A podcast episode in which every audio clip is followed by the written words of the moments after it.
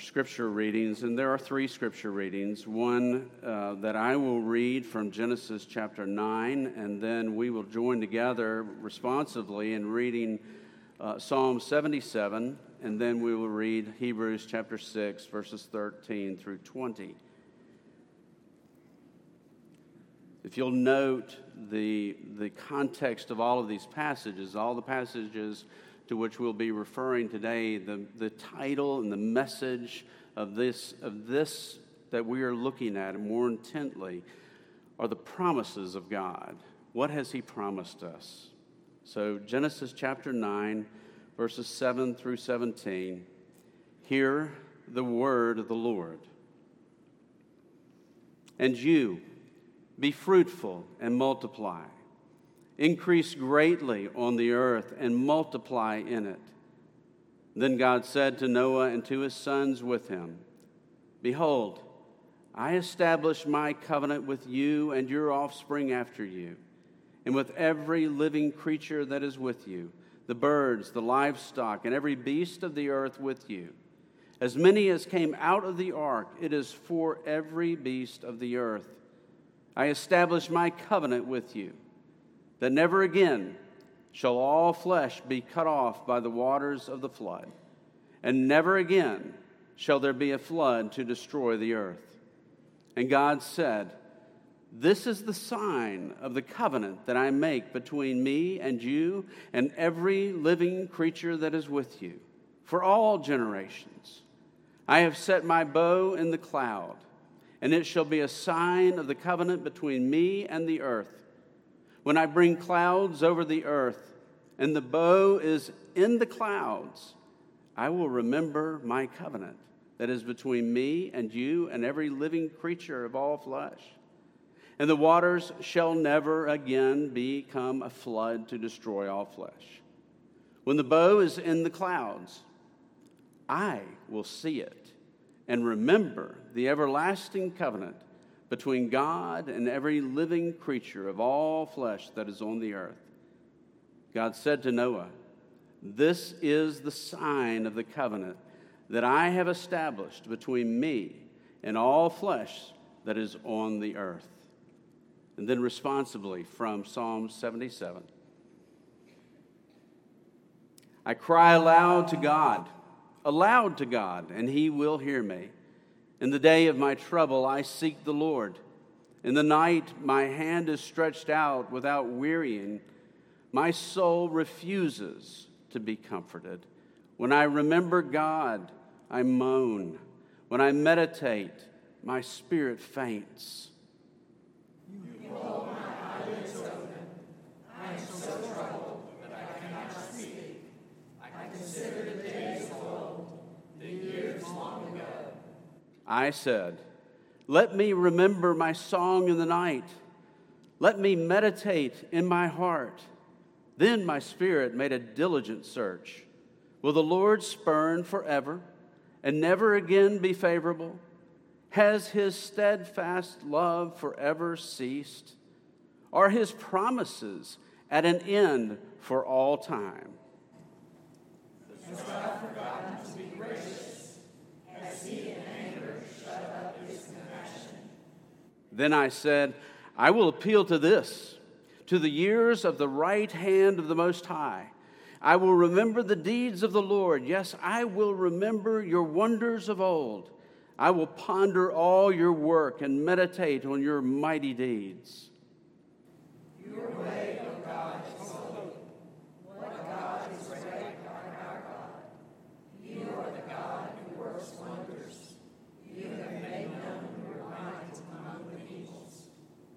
You, with your arm, redeemed your people, the children of Jacob and Joseph. When the waters saw you, O God, when the waters saw you, they were afraid. Indeed, the deep trembled. The clouds poured out water. The skies gave forth thunder. Your arrows flashed on every side. The crash of your thunder was in the whirlwind. Your lightnings lighted up the world.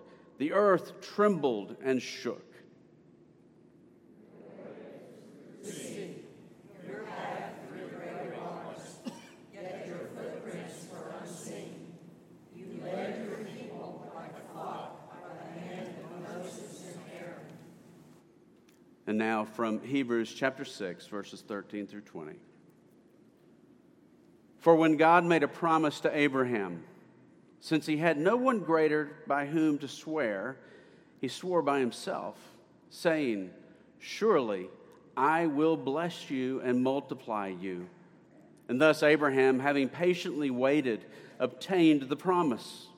For people swear by something greater than themselves, and in all their disputes, an oath is final for confirmation.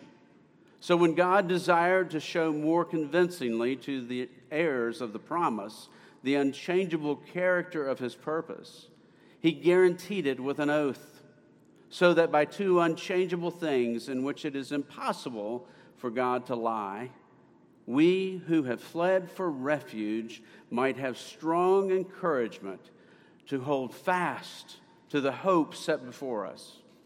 We have this as a sure and steadfast anchor of the soul, a hope that enters into the inner place behind the curtain where Jesus has gone as a forerunner on our behalf, having become a high priest forever after the order of Melchizedek. This is the word of the Lord.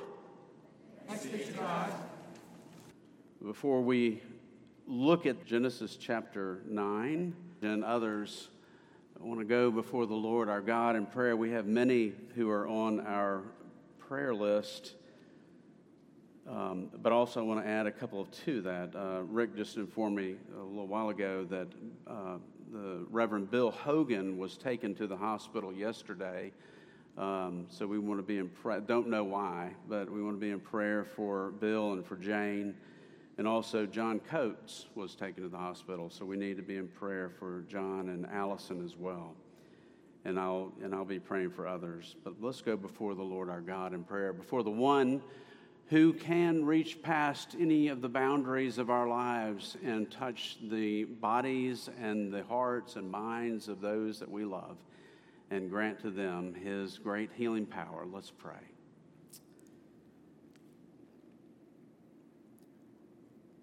Our Father, as the choir just sang, we, we come before the one who is indeed love.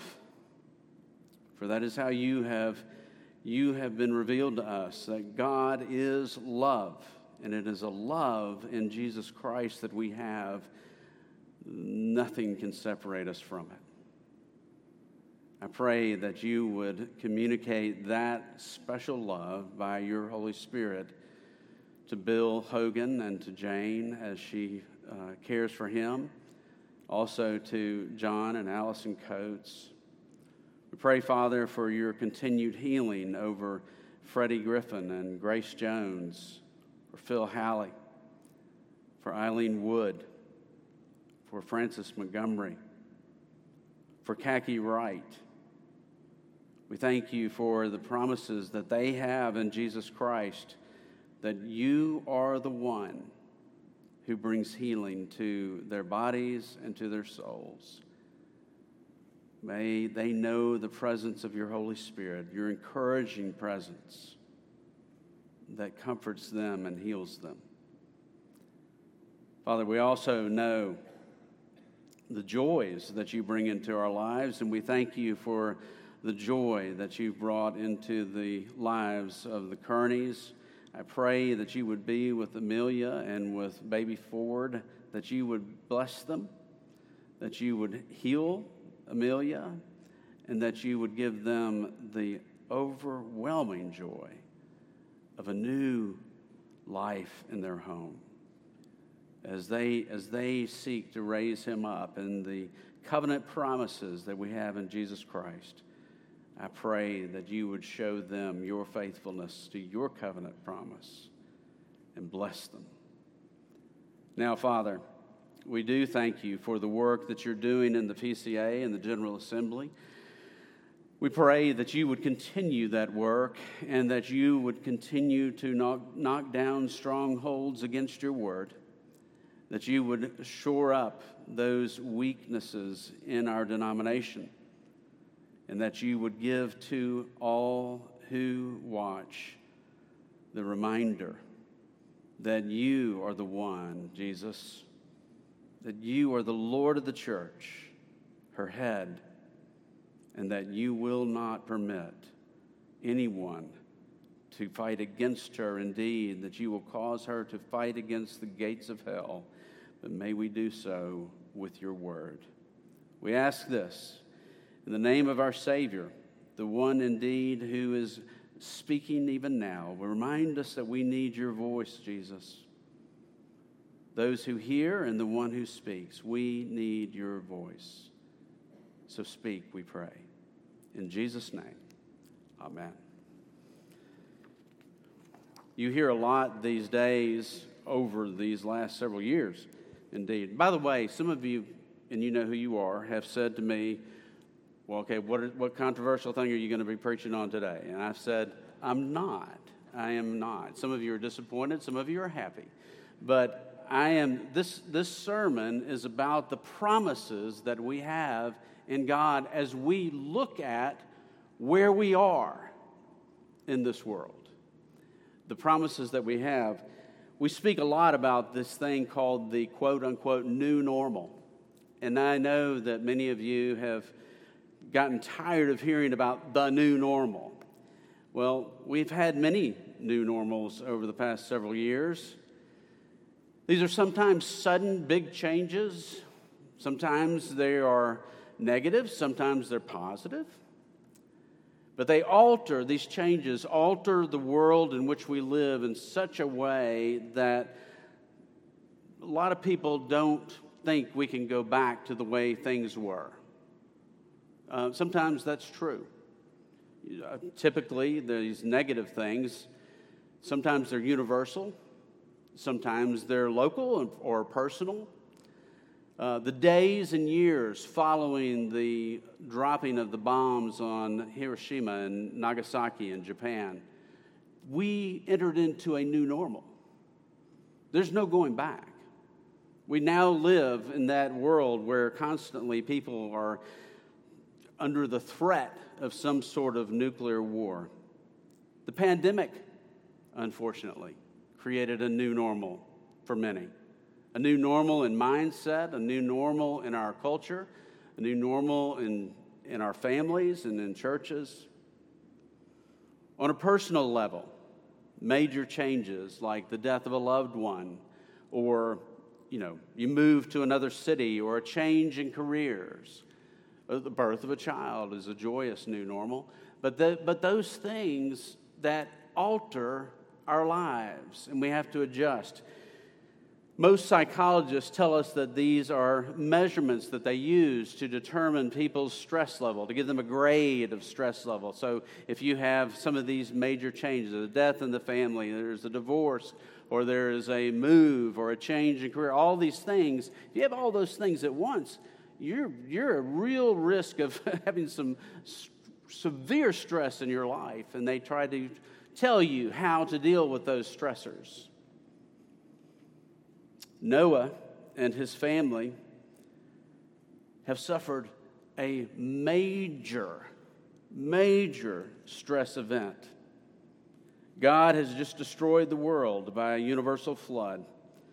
And up to the moment, it is believed by many, up to that moment, there was, a, there was, there was no rain per se.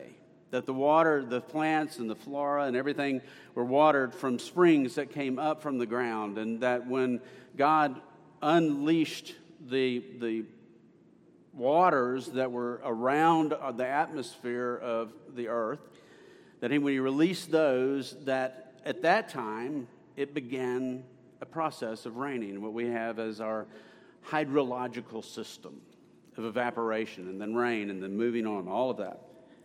I'm not a scientist.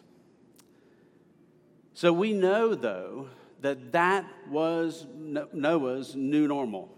That was the new normal for Noah and his entire family. If you can only imagine, some have said, I can see why the man got drunk.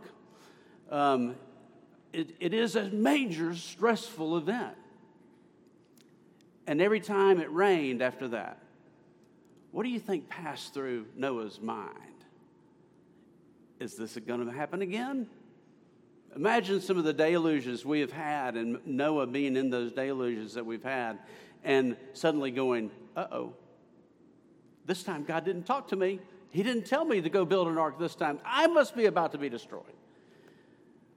So God condescends and he gives him a sign and a promise. Amazing sign, beautiful sign, a bow in the sky. So listen to listen to Genesis 9, 7 through 17 again. Beginning in verse 8. Then God said to Noah and to his sons with him, Behold, I establish my covenant with you and your offspring after you, and with every living creature that is with you the birds, the livestock, and every beast of the earth with you, as many as came out of the ark. It is for every beast of the earth I establish my covenant with you, that never again shall all flesh be cut off by the waters of the flood, and never again shall there be a flood to destroy the earth. And God said, This is the sign of the covenant that I make between me and you and every living creature that is with you. For all future generations, I have set my bow in the cloud, and it shall be a sign of the covenant between me and the earth. When I bring clouds over the earth and the bow is seen in the clouds, I will remember my covenant that is between me and you and every living creature of all flesh, and the waters shall never again become a flood to destroy all flesh. When the bow is in the clouds, I will see it and remember the everlasting covenant between God and every living creature of all flesh that is on the earth. God said to Noah, This is the sign of the covenant that I have established between me and all flesh that is on the earth.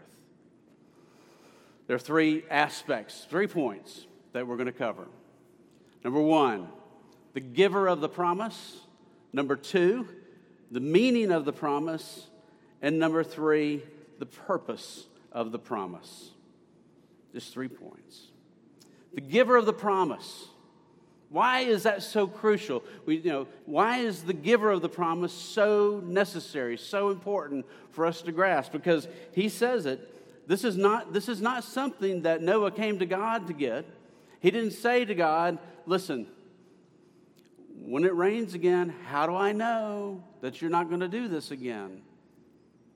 He didn't say that. God came to Noah. He came to Noah. He condescended to Noah's need. He knew him. He knew exactly what he needed. He knew what his fears would be.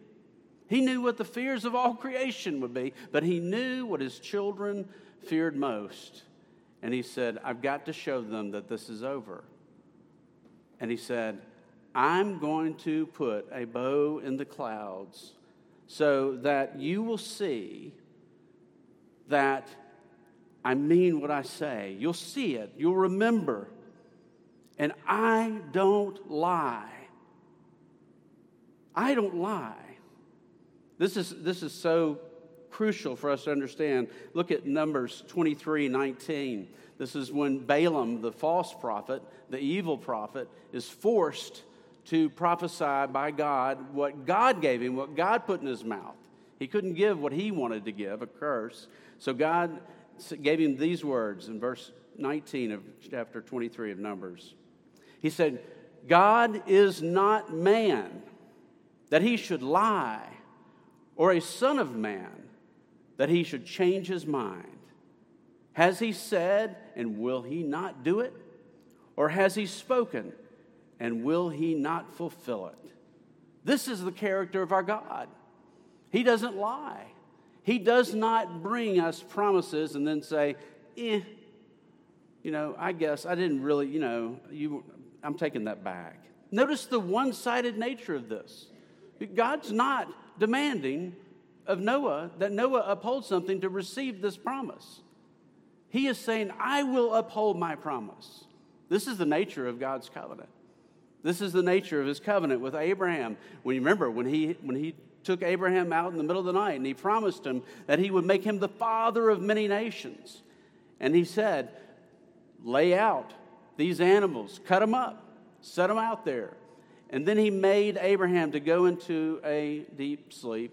And Abraham saw the vision of God in the form of a fiery pot going in between the pieces and declaring his faithfulness. And what was that all about? God was saying, if I fail to uphold my promise to you, may I be cut apart, split apart, just like these animals. But notice who didn't have to go between the pieces Abraham.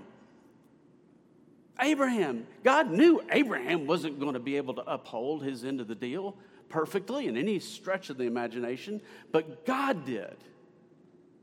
God did. That is what he's saying to Noah. He's saying, I will do this. I will do it. I am the God who sees all. I am the God who doesn't lie. I am faithful to my promise. So, why is it so hard for us to believe? Why is it so hard for us in our lives to trust God for his promises? And don't tell me you do. Not perfectly. I know you don't because you're still a sinner, just like me. We, we do doubt. We do have fears. We do have struggles. When we see things in our families that we don't like and we're thinking, God, are you, are you abandoning us? Are you leaving us? Years ago, um, our family went to study at L'Abri in England. And we were leaving a church in Indiana and going over there with our, at that time, our four children. And we went over, um, and our two older children were really not happy about the move. Um, Wesley, our oldest son, had just finished reading the um, C.S. Lewis uh, trilogy, or not trilogy, but series of the Chronicles of Narnia, and he was enthralled with the Chronicles of Narnia. And so I had this great idea because he was really unhappy. I said, Listen, I said, when we go, we'll make the trip and we'll go up and we'll visit C.S. Lewis's house.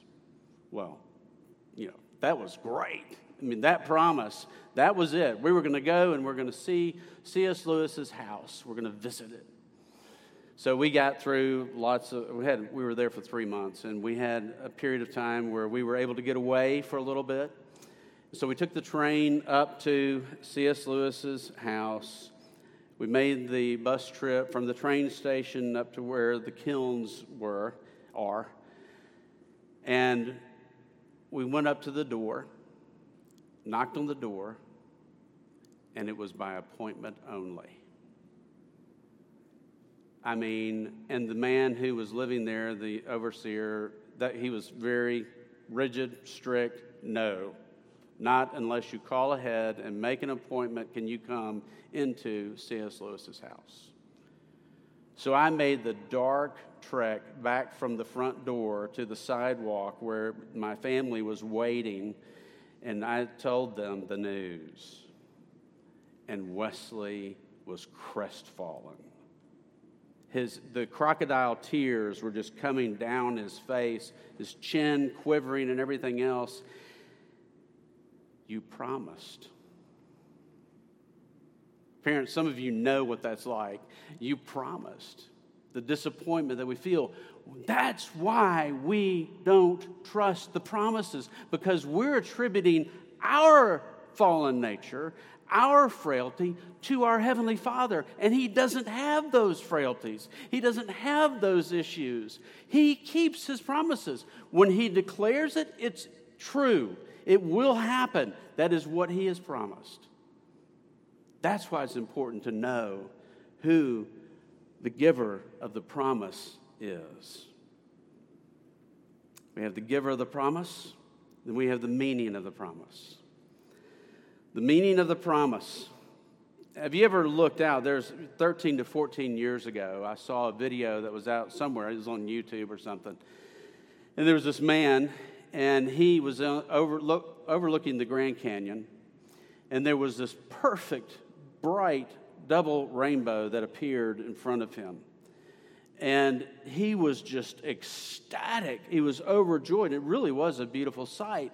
But the more he, he just went on and on about this rainbow, he, he began to weep at its beauty. I mean, you can go watch it now, even, but it, it's he. There was so much. You, some people played it even on the on the news broadcast because it was so extraordinary. But he was weeping and laughing as he saw this thing. I don't know if he was a believer or not, but people started making fun of it, of his reaction. Folks, his reaction was more of a Christian reaction than most Christians I know who look at rainbows. Have you ever looked at the bold colors and the magnificence of a rainbow? It is extraordinary. It's astounding. It is amazing. I, have seen three um, in my life that I really was blown away by. One, we were out in Sedona, Arizona, and it was early one morning. There had been a rain shower, and I had a cup of coffee, and I was walking around outside, and it just it hit me. It was just tremendously bold. It was almost touchable. And I was I couldn't find anybody. Everybody else was still in bed, and I was like, ah, I want to show somebody. And immediately I was thinking back to what God said. He said, When you see it, know that I see it. I see it, and I remember my covenant. But why a bow? There's, think about that. Why a bow? Why did God give us a bow? Well, the word that's actually used there in Genesis is that for a warrior's bow, a battle bow, a bow that is used in fighting and killing. It's the same thing, except this bow isn't aimed at us. You ever think about that? This bow is aimed up. We have nothing to fear that God has taken the punishment upon himself in his son Jesus Christ, who will come. But God was saying, I'm not going to destroy you again by the flood, even though the meditations of your heart are always sinful all the time. I won't destroy you like that again. He made a promise, and he aims it back at himself. Wow beautiful and amazing grace. Look at, look at Titus chapter 1. Titus chapter 1, verse 4, uh, verses 1 through 4. Paul, a servant of God and an apostle of Jesus Christ, for the sake of the faith of God's elect and their knowledge of the truth which accords with godliness, and hope of eternal life which God, who never lies, promised before the ages began, and at the proper time manifested in His Word through the preaching with which I have been entrusted by the command of God, our Savior. Do you know all those promises that God has given throughout His Word? Beginning in the beginning in Genesis chapter 3, where He declares that there's one who's coming who will crush the serpent's head all the way Noah, Abraham, David, all the way promises, covenants, promises that came, they were all intended to point us to the ultimate promise that was to come through our Savior Jesus Christ. Every single one of them. But they weren't just pointing us in that direction, they were building our faith. Building our faith in that direction. God put, it up, put the rainbow out there. It builds your faith for the next covenant promise that comes that God was faithful then, he'll be faithful here.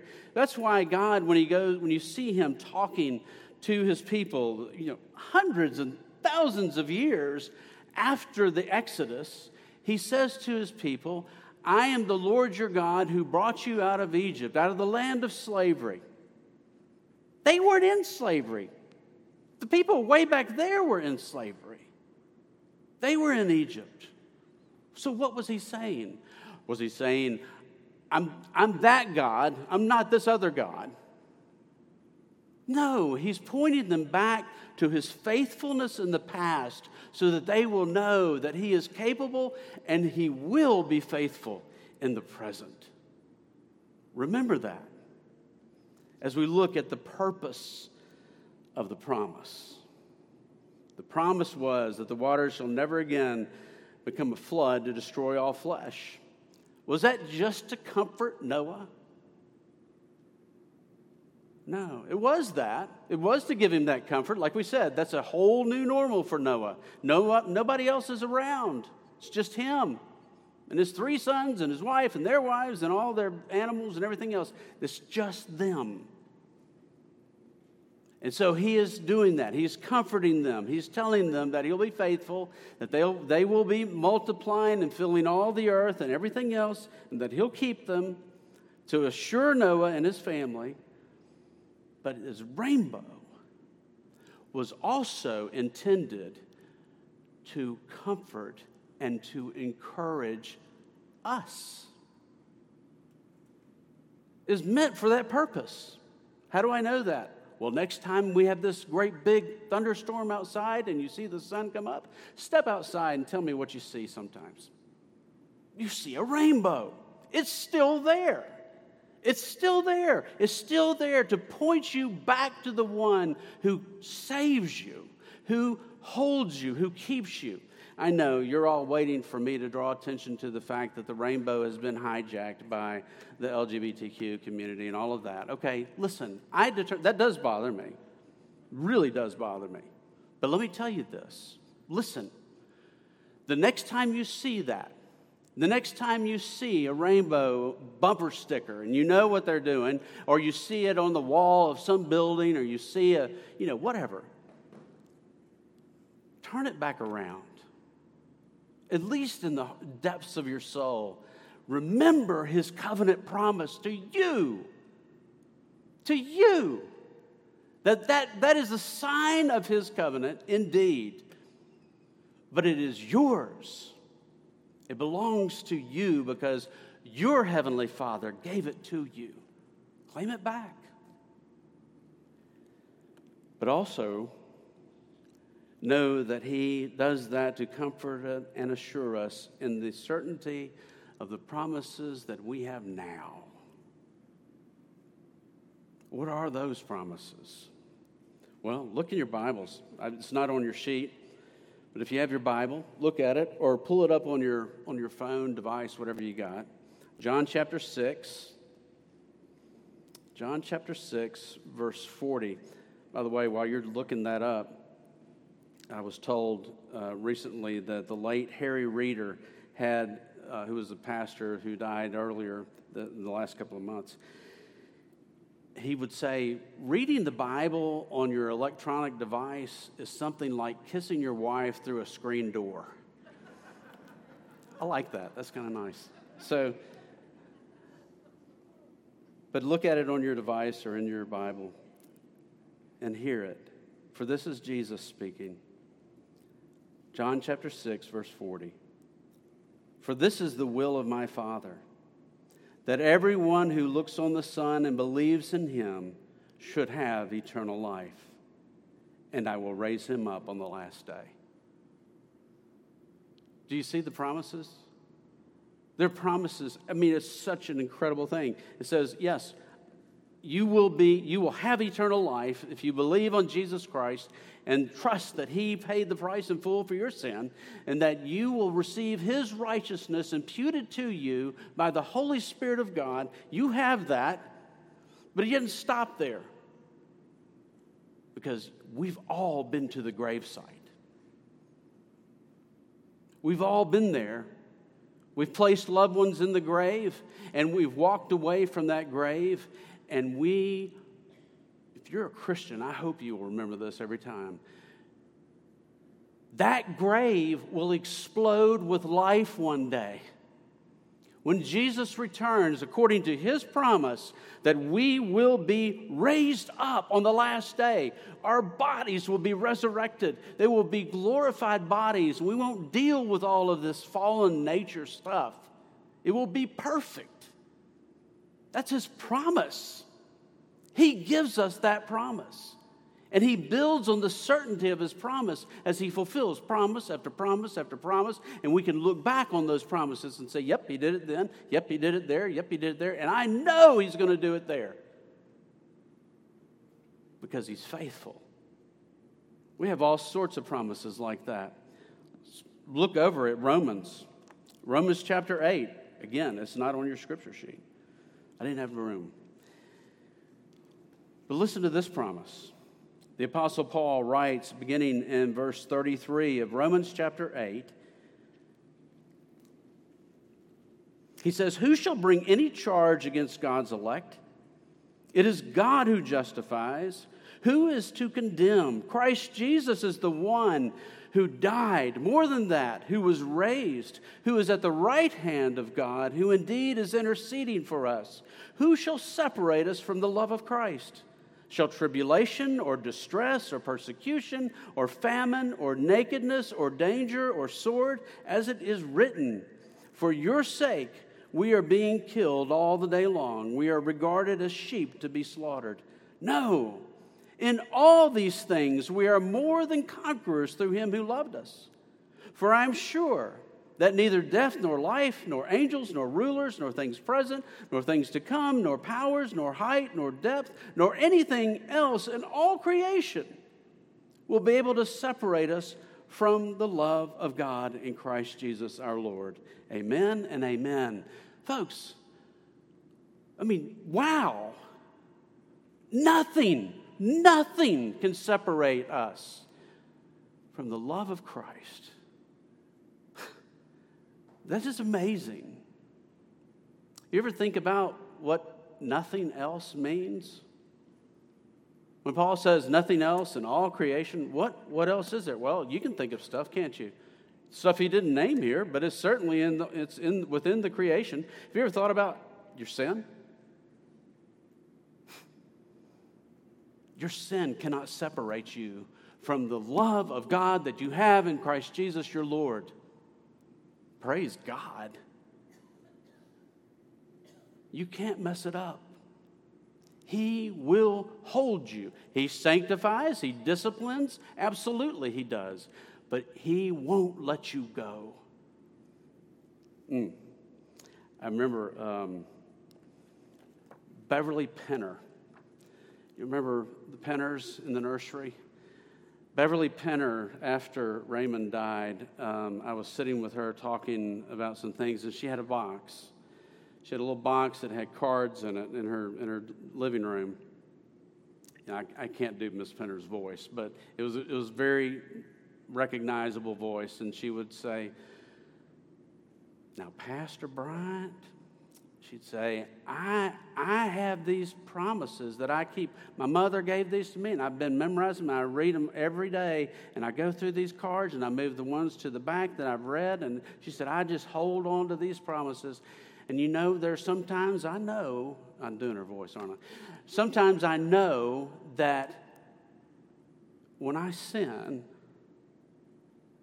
I don't want to run away from God. I want to run to Him because of his promises. Because of his promises. I want to get closer to him. She said it like this When I was a little girl, my, when I would do something wrong and my daddy was going to spank me, she said, I would do, I would run up and just wrap my arms around his legs and hold on tight and get as close as I could because I knew he couldn't get a good swing when I was right there next to him. I love that. What a picture. You have a father who promises you that he will never, ever leave you, he will never forsake you. Look at Hebrews chapter 6. Hebrews chapter 6. Oh, I'm sorry. I'm sorry, not Hebrews 6. Look at Hebrews 13. Hebrews 13, verses 5 through 6. It's not on your sheet. Keep your life free from love of money and be content with what you have, for he has said, I will never leave you nor forsake you. There's something in the translation that we, we miss there because if they were going to translate it in a truly wooden sense, in a truly strict sense, it would read something like this I will never, no, never, no, never, no, never leave you. And I will never, no, never, no, never, no, never forsake you. You see the emphasis. It is meant to say, it is impossible it's impossible for me to leave you, for I have united myself to you by the presence of the Holy Spirit in you. I can't separate. It would be like saying that the Godhead itself could be torn apart. He's given you that deposit. He'll never leave you. That's His promise. A God who cannot lie. So we see the rainbow. And the rainbow reminds us that He is a faithful God. Isaiah 54, 8 through 10. He's speaking to His people. He says, In overflowing anger, for a moment I hid my face from you, but with everlasting love I will have compassion on you, says the Lord, your Redeemer. This is like the days of Noah to me. Do you see that? God makes the connection. This is like the days of Noah to me, as I swore that the waters of Noah should, be, should no more go over the earth. So I have sworn that I will not be angry with you and will not rebuke you. For the mountains may depart and the hills be removed, but my steadfast love shall not depart from you, and my covenant of peace shall not be removed, says the Lord, who has compassion on you. He tells you, He makes the connection. You don't have to believe me, believe Him. It's that certain, it's that sure. Your eternal hope, the hope of the resurrection. Some of you may know the name of the man who wrote the hymn that the choir just sang for us. It's George Matheson. I'm going to tell you about George Matheson. George Matheson was a Scottish minister in the late 1800s. And as George Matheson prepared for seminary, um, he went blind. He was totally blind, couldn't see. And he was engaged to be married, and his fiancee left him because she didn't want a blind husband. And so his sister, his sister faithfully went through his studies with him. She read him the books. This was before Braille. She read him the books. She, she helped him with the note taking and everything else, and she was with him all the way. And George Matheson wrote the hymn that the choir sang on the night that his sister got married. He was so depressed. He was losing his eyes from his standpoint. And he said that this hymn came to him um, in, a, in, a, period of about 15 minutes. It came to him. I'm going to I'm to read a portion of it to you, the third stanza. He says, O joy that seekest me through pain, I cannot close my heart to thee. I trace the rainbow through the rain and feel the promise is not vain. That morn shall tearless be. Only that's not the way he wrote it. The way George Matheson wrote that stanza of that hymn was entirely different. It was, O joy that seekest me through pain, I cannot close my heart to thee. I climb the rainbow in the rain and feel the promise is not vain. That morn shall tearless be. According to Matheson, the hymnal committee of the Church of Scotland desired the change of one word. They wanted him to change, take out climb, and put in trace. Apparently, this was too fanciful for them. We couldn't have proper Scottish men and women in their fine apparel singing silly songs like climbing rainbows, perhaps the children and their fanciful imaginative minds, but not for us. Change that, please, sir. So he did. The problem was, George Matheson could not trace a rainbow, he couldn't see it.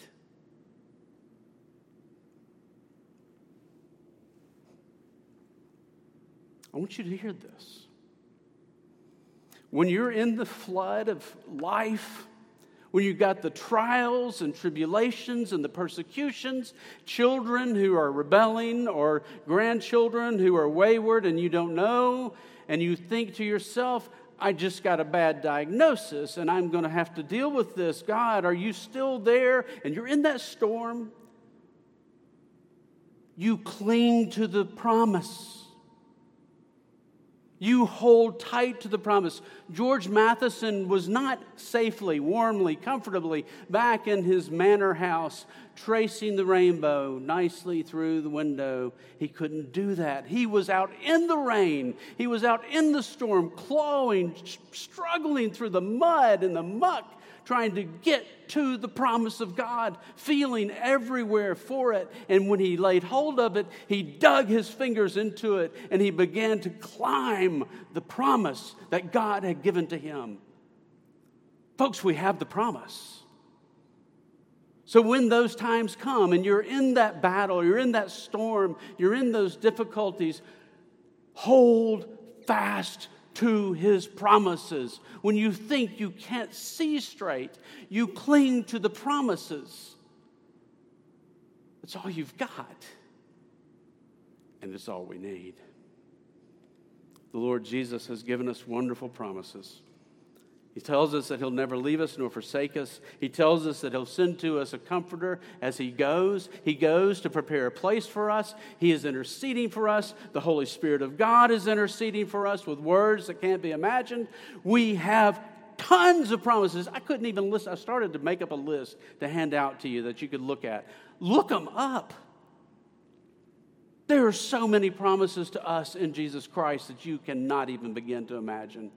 Set them in your heart because there will come storms and you will need to cling to his faithfulness, not yours. Because remember, his promises are one sided. You're not faithful. Oh, we had periods of faithfulness, I know. But ultimately, if it were not for his faithfulness, we would have let go a long time ago. But we do have a love that will not let us go. Let's pray. Heavenly Father, oh Father, you know the hearts and minds of all your people, and you know the, my heart and my mind. There's nothing I can hide from you. You know the struggles of faith. You know the doubts. You know the fears. You know the trials in which we are tempted to think that you don't care. Mm. Forgive us. And point us back to the fact that you are love defined and you will not let us go. Thank you. Thank you, Lord Jesus for the union that we have in you. Strengthen us in that, we pray. In Jesus' name, amen. Would you join me in standing to sing hymn number 708, O Love That Will Not Let Me Go? Please stand.